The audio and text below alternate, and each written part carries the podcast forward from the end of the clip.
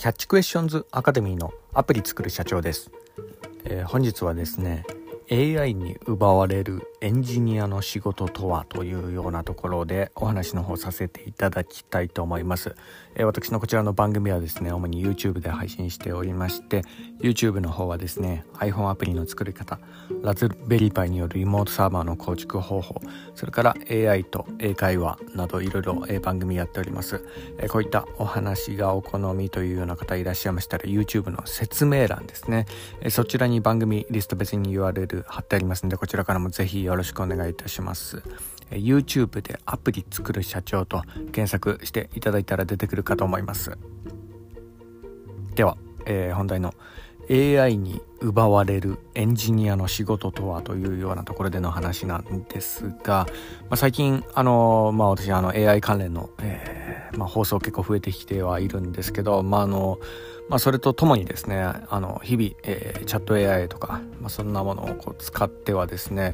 まあ、これからのあのまあ、世界の仕事ってどういうふうにこう変わっていくのかなみたいなそういうようなところを日々こう考えているようなところでもあります、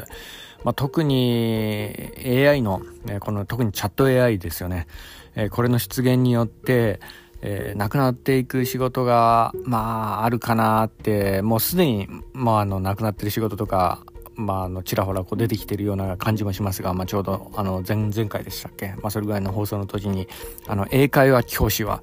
おそらく、えー、これから消えるだろうみたいな、えー、そういうようなことをちょっと予言したわけでもあるんですがというのもあのすごいですよね。チャット ジーピーティー 無料で今ね英会話できちゃうんですよね、うんまあ、あれにはねちょっとかなわないからあれがさらにこうなんか頭良くなってきたらもう本当にその英会話教師のレベルだったらちょっと仕事できなくなるかなっていうようなそんなようなことを予感したわけでもあるんですけど、まあ、あのまあ普通の一般論的なことをこうただペラペラ言ってるだけのような仕事っていうのはもう エーアイ にも変わられるかなともうタクシードライバーよりもっと早く消えるかもしれないですかね。まあそういうような感じで今チャット エーアイ 使いながらですねいろんなことを考えてるわけなんですけど、まあ、すいませんこの放送聞かれてる方もしかしたら英会話教師の人とかもしかしたらいるかもしれないんですけど、まああのまあ、だからこそねこの番組聞いてくださってるっていうようなところだったら仕事とかそういったものをちょっと転職とかして、まあ、自分のキャリアをちょっと磨き直した方がいい局面にあるんじゃないかなっていうふうにこう思ったりもしております、はい、でじゃあどういった仕事がその エーアイ には奪われないのかなというようなところでよくあの芸術的な想像力をこう必要とするような仕事の類、まあ、そういったものは エーアイ に奪われないだろうみたいなそんなようなこともあの言われたりもしてるんですが、まあ、そういうふうにこう言われてる方はですね エーアイ の本質をまだちょっとご存知ではないというかもう、もう一回その エーアイ ってどういうものかっていうのをちょっと勉強し直した方がいいかなというようなところでもありますよね。というのも現に絵画とかね漫画とかまあそのデザインとかもそうですよね。今 エーアイ がどんどんこう進出してきてるんですよね。そうなんですよ。あの人のこの想像力にもこう今 エーアイ がこう踏み込んできてるっていうようなところなんですね。でこれはまあその見方を変えるとその、まあ、先ほどの言ったようなの英会話の先生とかタクシードライバーとかそれとはちょっと質が違うのは確かなんですけどただ一つ言えるのはそのプロの芸術家が仕事できなくなるんじゃないかなっていうのはこれ確かかなっていうふうには思っております、まあ、一方でえ素人のね、えー、ちょろっとの隙間時間になんか、えー、ちょこちょこって書いたりする前のサラリーマン画家みたいなねそういうような方が片手間にこうねプロ並みの作品作れちゃうような、まあ、そういうような時代が来るかとは思うので、まあ、いわゆるあのプロの画家とかが高単価でやってた仕事がこういったあの隙間時間にちょこっとなんかあのサラサラっとこう書いたのがまあ、あのプロ並みの作品になってしまってでそれで低単価で、まあ、そういったプロの仕事が食い潰されるみたいな、まあ、そういうような構図になってしまうんじゃないかなというふうに思ったりもしております。でこの流れはですねエンジニアにも、えー、一つ言えるんじゃないかなというふうに思う、えー、節もあります。というのもプログラミングもですね結構構ど素人がですね、えー、チャット エーアイ とかのプロンプトになんかは、えー、話し言葉でなんか文字入れてこう伝えると、このプロ並みのコードを瞬時に返してくれるっていうんですね。これあの私の、えー、エーアイ と英会話のチャンネルでもいろいろこう言ってるんですけど、私の片言英語でね打ち込んだ、えー、もので、あのかなり精度の高いあの ブイビーエー の、えー、プログ、プログラミングのソースコードとか教えてくれたりするようなとこがあるんで、もう楽っていうか、これ使ったらですね、もう普通にこう直打ちでなんかコードを書いてるのが、まあ、バカらしくなるような、そんなようなあの感じにもなってるのが、まあ、私のここ最近の、えー、ところでもあるんですが、まあ、とにかくこのチャット エーアイ、まあ、すごいというか、このエンジニアにとっては、まあ、若干恐ろしいところもあるかもしれませんかね。はい。なのでもうこうね エーアイ の出現によって大部分こう仕事を奪われ始めているような、まあ、そういうようなのが今の現状でもありますが、こういった中で、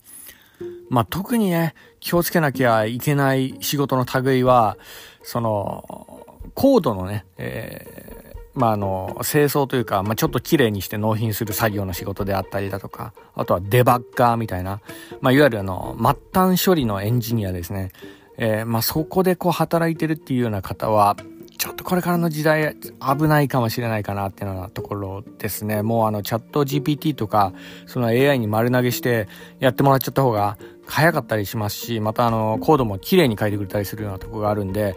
そういう末端処理で仕事をしているエンジニアの方はですね、まあ、あの正直転職した方がいいかもしれません。っていうのが自分のキャリアを積むためにですね、少しキャリアパスを考え直した方がいいかもしれないです。はい。まあ、特にあの日本はね、あの エーアイ に関してはまだまだ発展途上国なところもあるので、この凄さには気づいていない人が結構多いというか、まあ、特にあの、まあ、に日本のお役所の方々とか、この凄さ全然こう分かってないところもありますよね。はい。まあ、一部あの芸能人とかもあの エーアイ を揶揄、揶揄するようなあの YouTube の投稿とかね、そういうのも結構あったりするんで、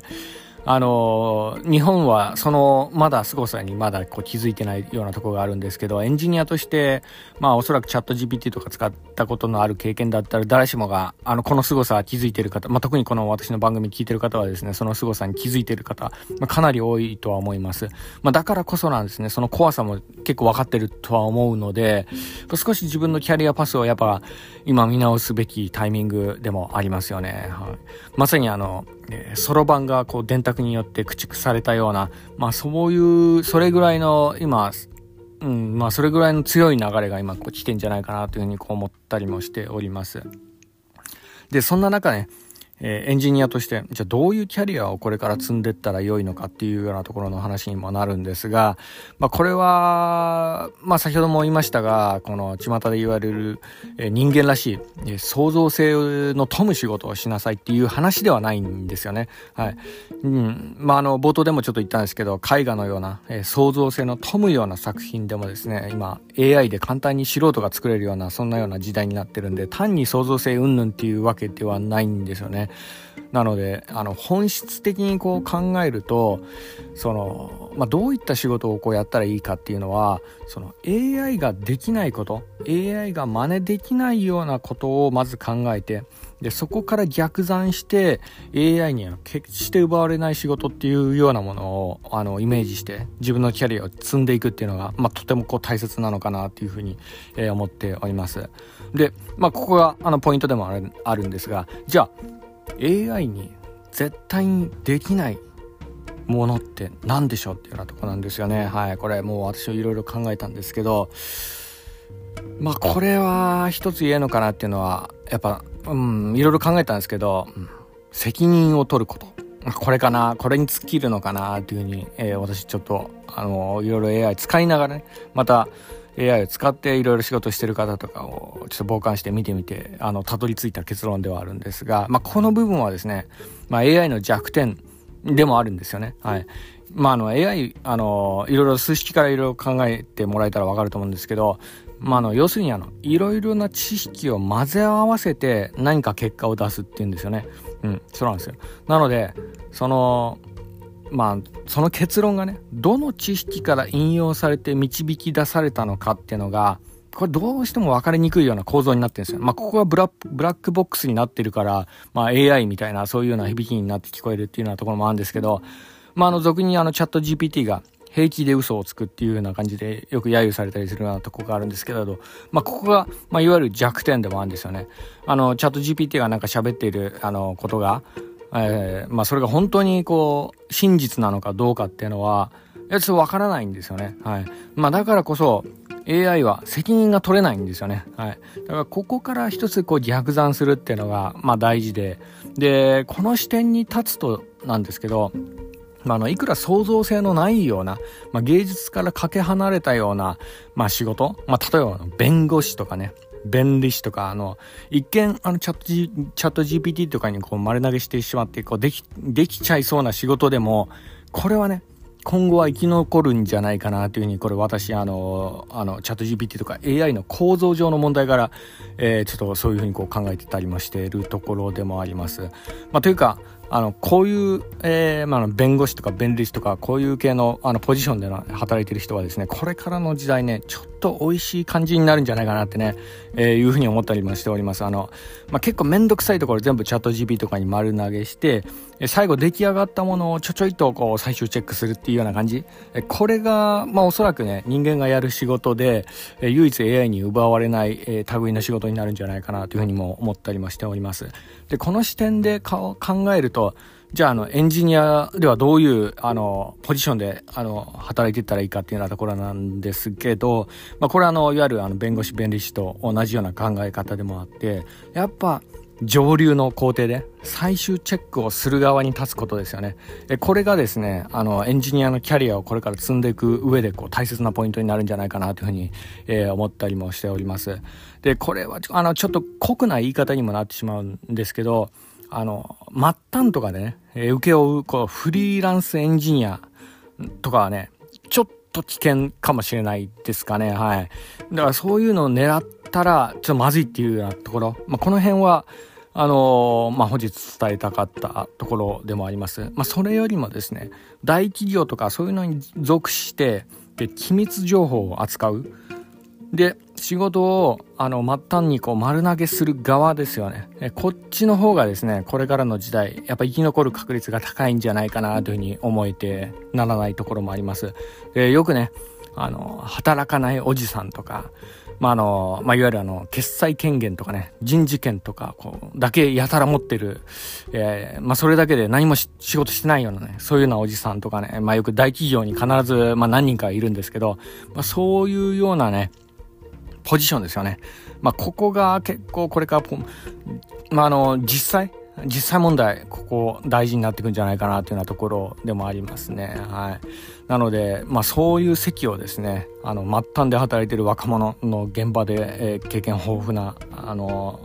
若者社員とかがこう本気で取りに行くような、まあ、そういうような時代にこれからなるんじゃないかなっていうふうに、ね、思ったりもしております。まあ、よくあの エスエヌエス 投稿とかでね、あの働かないおじさん全然使えねえとか、本当いらねえあのとかね、いろいろあのそういうような投稿ありますけど、まあ、そういうようなね、あの方がこう周りにいる職場っていうのは、あのむしろこれからの時代、うん、恵まれてる方なんじゃないかなというふうにこう感じてるところがあります。それだけね、あの エーアイ には奪われにくい類の仕事が周りに転がってるっていうような職場でもあるんで、まあ、だからこそそういうな働かないおじさんから若者が本気でこうその席を奪いに行くみたいなね、そういうような時代に、まあ、これからなんじゃないかなというふうにこう思ったりもしております。まあ、特に決裁する側とかね、あの意思決定とかそっちに、えー、関わるようなポジションですよね。ここをやっぱね、本気でちょっと狙っていかなければいけないんじゃないかなっていうようなところですね。もう日々のね、デバッグばっかりこうやってて、末端でずっとその作業に追われて、で、本当にこう一生懸命真面目にコツコツやって、で、まあ何も他考える思考回路がもう止められてしまって、もうそれのみずっと淡々とやって、で、もうこんなにこう頑張って仕事やってきたのに、明日から仕事ありませんみたいなね、そういうような通告がまあ、これから起こりうるんじゃないかなって思ってるような節もあるんですね、この エーアイ のこの、あの技術発展によって。だから本当にね、この、まあ、あの日々デバッグ作業とかばっかやってるような末端エンジニアを揶揄するような、そういう非難するような、そういうようなことではないんですけど、まあ、むしろそういう方々があのもっとこう輝けるような仕事に目を向けてあの働くっていうようなところで、そこが結構大事だったりするようなところがあるんで、まあ、だからこそですね、一旦ね、あのーまあ、思考回路が止められちゃうぐらいブラックな環境でずっと作業にこう追われてみたいな、そういうようなあの感じで働いてる方もしいらっしゃったらですね、一回ちょっとその手を止めてみて、ちょっと俯瞰して物を見てみるっていうようなことも結構大事なんじゃないかなって思ったりもしております。まあこれはあの私のあのまあ私も言ってしまえばあのおじさん世代の人間ではあるんですけどね、ちょっと若者に伝えたいようなメッセージでもあったんでね、一つちょっと参考にしてもらえたらと思い、えー、投稿してみたわけでもあります。はい、まああくまでもね、参考までにというようなところでした。はい、本日は以上になります。では最後にいつもと同じ言葉で締めさせていただきたいと思います。アイティー エンジニアに栄光あれ。